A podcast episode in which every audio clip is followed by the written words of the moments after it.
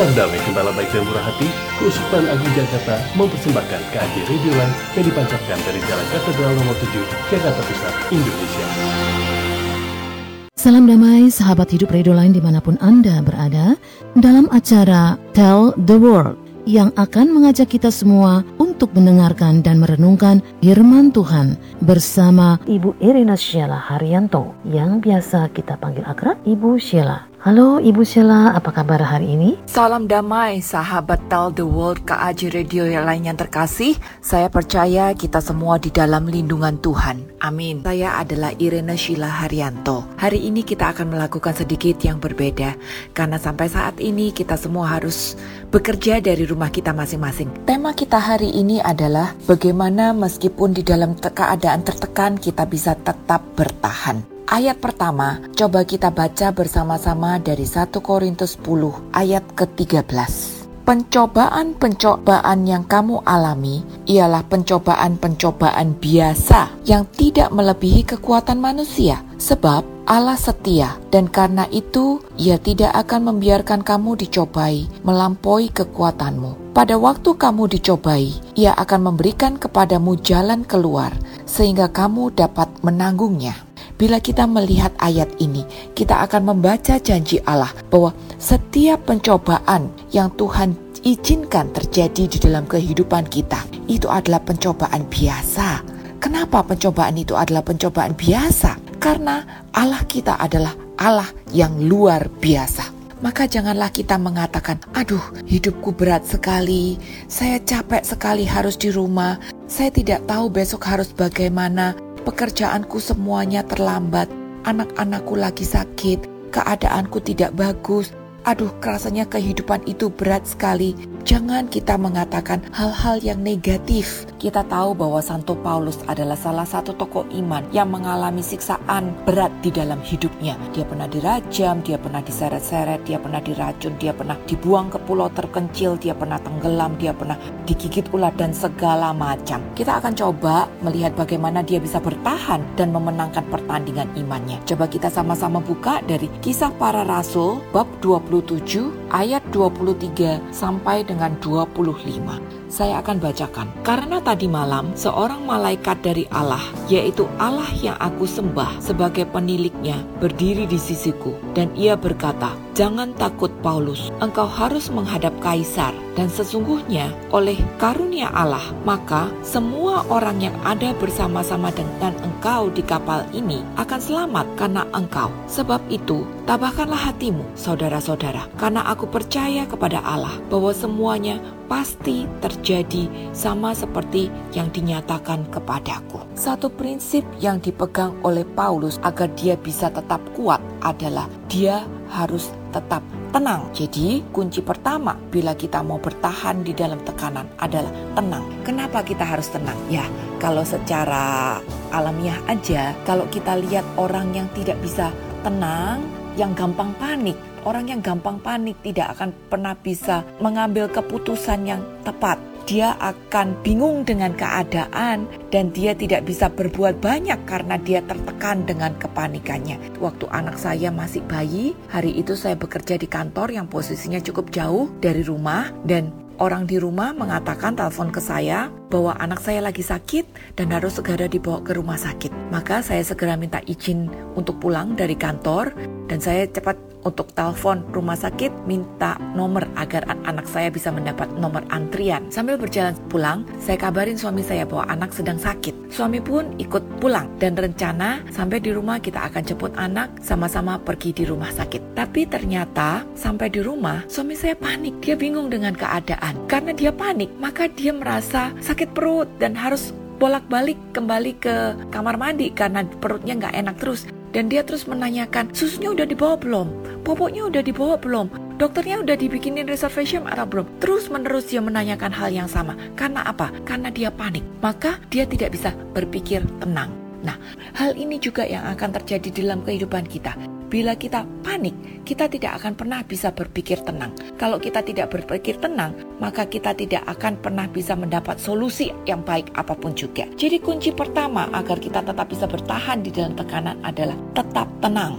Hari itu, Rasul Paulus adalah sebagai tawanan yang sedang dibawa menuju ke kota Roma. Nah, tawanan yang dibawa ada beberapa orang. Namanya tawanan, maka mereka terikat satu dengan lainnya dengan tujuan agar mereka tidak lari. Mereka dibawa ke perahu dan harus berlayar. Ini cerita 2000 tahun yang lalu. Pada waktu itu tidak ada perahu mesin, tidak ada kompas. Jadi, perahu berjalan dengan didayung dan itu yang harus mereka lakukan agar bisa menuju tempat yang dituju. Mereka mendayung, dan untuk bisa melihat arah-arah, mereka berpatokan pada tanda-tanda langit, yaitu matahari, bintang, bulan. Tetapi, apa yang terjadi? Sesampainya mereka di tengah laut, terjadi badai yang dahsyat selama 14 hari. Dan mereka terombang-ambing di tengah laut dalam keadaan gelap tanpa bisa melihat arah. Bayangkan 14 hari di lautan. Orang akan merasa panik, depresi, tidak tahu apa yang akan terjadi, takut dengan masa depan, takut dengan kehidupan, apakah akan tenggelam, apakah akan mati kelaparan dan sebagainya dan sebagainya. Dan laut terus bergelora karena badai yang luar biasa itu. Maka makin hari makin hari seluruh tawanan dan serdadu yang menjaga makin depresi, makin tertekan, makin tertekan karena masalah yang mereka hadapi pada hari itu. Tetapi kita baca tadi di ayat 23 sampai 25 bahwa Paulus tetap tenang. Kenapa Paulus tetap tenang? Di ayat 23 dikatakan bahwa Paulus tetap tenang karena dia tahu Allah menyertai dia apa pun yang terjadi. Kita baca Jangan takut Paulus, engkau harus menghadap kaisar dan sesungguhnya oleh kasih karunia Allah, maka semua orang yang ada bersama-sama dengan engkau di kapal ini akan selamat karena engkau. Jadi Paulus tetap tenang karena dia tahu bahwa Allah menyertai. Ada ayat lagi yang mengajarkan kita untuk tetap tenang. Yesaya 30 ayat yang 15 mengatakan, Sebab beginilah firman Tuhan Allah yang Maha Kuasa, Allah Israel, dengan bertobat dan tinggal diam, kamu akan diselamatkan.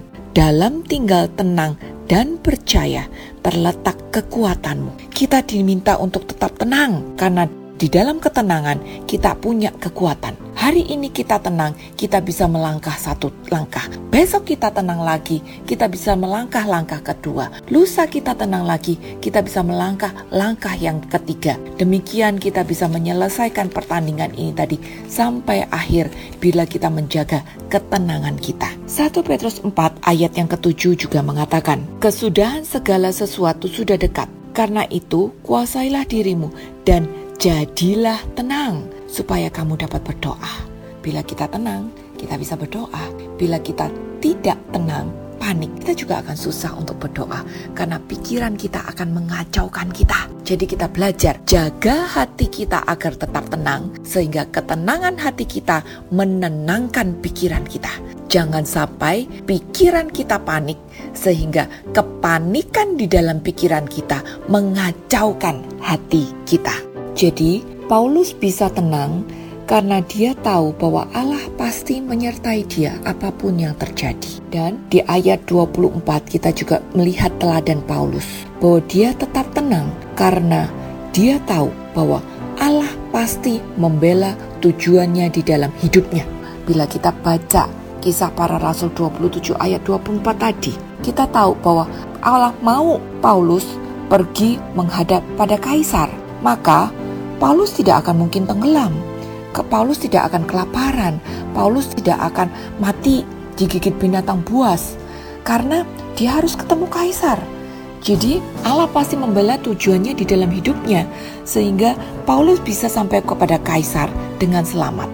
Nah, Allah juga mempunyai tujuan di dalam kehidupan kita masing-masing. Sebenarnya kalau kita ingat ya, setelah kita kelar misa, Pastor mengatakan, "Pergilah kau diutus." Dan kita jawab, "Amin." Berarti kita sudah mengikat janji dengan Tuhan bahwa kita terima tugas pengutusan Tuhan. Tugas pengutusan Tuhan untuk apa? Untuk mewartakan sabdanya, untuk mewartakan Yesus, untuk mewartakan damai, untuk mewartakan keselamatan, untuk mewartakan sukacita dan sebagainya. Itulah tugas perutusan kita. Dan tugas perutusan kita itu tadi sama dengan tugas perutusan Paulus. Dan itu adalah tujuan Allah bagi kehidupan kita masing-masing. Amin.